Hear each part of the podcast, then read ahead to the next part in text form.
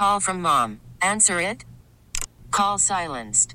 Instacart knows nothing gets between you and the game. That's why they make ordering from your couch easy. Stock up today and get all your groceries for the week delivered in as fast as 30 minutes without missing a minute of the game. You have 47 new voicemails. Download the app to get free delivery on your first three orders while supplies last. Minimum $10 per order. Additional terms apply. Good evening, my fellow Americans, and happy Lunar New Year. I'm Stacey Abrams, and I'm honored to join the conversation about the state of our union. Growing up, my family went back and forth between lower middle class and working class.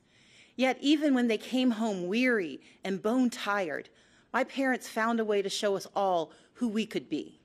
My librarian mother taught us to love learning. My father, a shipyard worker, put in overtime and extra shifts, and they made sure we volunteered to help others. Later, they both became United Methodist ministers, an expression of the faith that guides us. These were our family values faith, service, education, and responsibility. Now, we only had one car, so sometimes my dad had to hitchhike and walk long stretches during the 30 mile trip home from the shipyards. One rainy night, my mom got worried. We piled in the car and went out looking for him, and we eventually found my dad making his way along the road, soaked and shivering in his shirt sleeves. When he got in the car, my mom asked if he'd left his coat at work. He explained that he'd given it to a homeless man he'd met on the highway. When we asked why he'd given away his only jacket, my dad turned to us and said, I knew when I left that man he'd still be alone, but I could give him my coat because I knew you were coming for me. Our power and strength as Americans lives in our hard work and our belief in more. My family understood firsthand that while success is not guaranteed, we live in a nation where opportunity is possible. But we do not succeed alone. In these United States, when times are tough, we can persevere because our friends and neighbors will come for us. Our first responders will come for us. It is this mantra, this uncommon grace of community, that has driven me to become an attorney, a small business owner, a writer, and most recently, the Democratic nominee for governor of Georgia. My reason for running was simple. I love our country and its promise of opportunity for all. And I stand here tonight because I hold fast to my father's credo. Together, we are coming for America, for a better America. Just a few weeks ago, I joined volunteers to distribute meals to furloughed federal workers. They waited in line for a box of food and a sliver of hope since they hadn't received paychecks in weeks.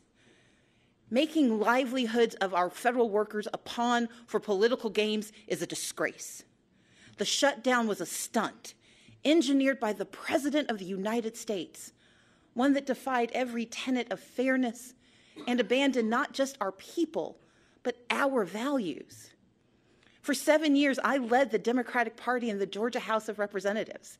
I didn't always agree with the Republican speaker or governor, but I understood that our constituents didn't care about our political parties, they cared about their lives. So when we had to negotiate criminal justice reform or transportation or foster care improvements, the leaders of our state didn't shut down. We came together and we kept our word. It should be no different in our nation's capital. We may come from different sides of the political aisle, but our joint commitment to the ideals of this nation cannot be negotiable. Our most urgent work is to realize Americans' dreams of today and tomorrow, to carve a path to independence and prosperity that can last a lifetime. Children deserve an excellent education from cradle to career. We owe them safe schools and the highest standards, regardless of zip code. Yet this White House responds timidly while first graders practice active shooter drills and the price of higher education grows ever steeper. From now on, our leaders must be willing to tackle gun safety measures and face the crippling effect of educational loans. to support educators and invest what is necessary to unleash the power of America's greatest minds. In Georgia and around the country, people are striving for a middle class where a salary truly equals economic security. But instead, families' hopes are being crushed by Republican leadership that ignores real life or just doesn't understand it. Under the current administration, far too many hardworking Americans are falling behind, living paycheck to paycheck, most without labor unions to protect them from even worse harm. The Republican tax bill rigged the system against working people. Rather than bringing back jobs, plants are closing, layoffs are looming, and wages struggle to keep pace with the actual cost of living. We owe more to the millions of everyday folks who keep our economy running, like truck drivers forced to buy their own rigs, farmers caught in a trade war, small business owners in search of capital, and domestic workers serving without labor protections. Women and men who could thrive if only they had the support and freedom to do so. We know bipartisanship could craft a 21st century immigration plan, but this administration chooses to cage children and tear families apart. Compassionate treatment at the border is not the same as open borders. President Reagan understood this. President Obama understood this. Americans understand this. And Democrats stand ready to effectively secure our ports and borders. But we must all embrace that from agriculture to healthcare to entrepreneurship, America is made stronger by the presence of immigrants, not walls. And rather than suing to dismantle the Affordable Care Act, as Republican attorneys general have, our leaders must protect the progress we've made and commit to expanding health care and lowering costs for everyone. My father has battled prostate cancer for years.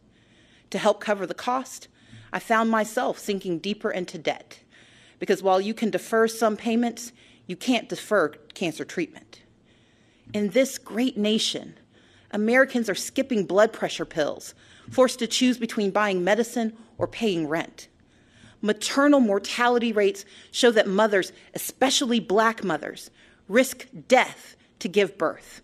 And in 14 states, including my home state, where a majority want it, our leaders refuse to expand Medicaid, which could save rural hospitals, save economies, and save lives.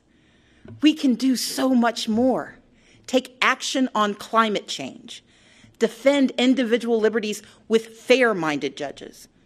But none of these ambitions are possible without the bedrock guarantee of our right to vote. Let's be clear voter suppression is real from making it harder to register and stay on the rolls, to moving and closing polling places, to rejecting lawful ballots, we can no longer ignore these threats to democracy. While I acknowledge the results of the 2018 election here in Georgia, I did not, and we cannot, accept efforts to undermine our right to vote. That's why I started a nonpartisan organization called Fair Fight to advocate for voting rights. This is the next battle for our democracy, one where all eligible citizens can have their say about the vision we want for our country. We must reject the cynicism that says allowing every eligible vote to be cast and counted is a power grab. Americans understand that these are the values our brave men and women in uniform and our veterans risk their lives to defend. The foundation of our moral leadership around the globe is free and fair elections where voters pick their leaders, not where politicians pick their voters. In this time of division and crisis, we must come together and stand for and with one another. America has stumbled time and again on its quest towards justice and equality. But with each generation, we have revisited our fundamental truths, and where we falter, we make amends. We fought Jim Crow with the Civil Rights Act and the Voting Rights Act. Yet we continue to confront racism from our past and in our present, which is why we must hold everyone from the highest offices to our own families accountable for racist words and deeds, and call racism what it is wrong. America achieved a measure of reproductive justice in Roe v. Wade, but we must never forget it is immoral to allow politicians to harm women and families to advance a political agenda. We affirmed marriage equality, and yet the LGBTQ community remains under attack. So, even as I am very disappointed by the president's approach to our problems, I still don't want him to fail. But we need him to tell the truth and to respect his duties and respect the extraordinary diversity that defines America. Our progress has always been found in the refuge, in the basic instinct of the American experiment to do right by our people. And with a renewed commitment to social and economic justice, we will create a stronger America together. Because America wins by fighting for our shared values against all enemies, foreign and domestic. That is who we are. And when we do so, never wavering, the state of our union will always be strong. Thank you, and may God bless the United States of America. Hey, Rob Bradford here. I have set out on a mission with my good friends at FanDuel to prove what I have known for some time baseball isn't boring. Now I have a daily podcast to prove it with some of the most notable people in the baseball world, screaming baseball isn't boring from the mountaintops or at least agreeing to come on our show. Players, managers, GMs, and yes, even the commissioner of baseball, Rob Manfred. It has been a constant wave of baseball's most powerful voices. So join the revolution, subscribe, and soak in Baseball Isn't Boring. Listen on your Audacy app or wherever you get your podcasts. You'll be glad you did.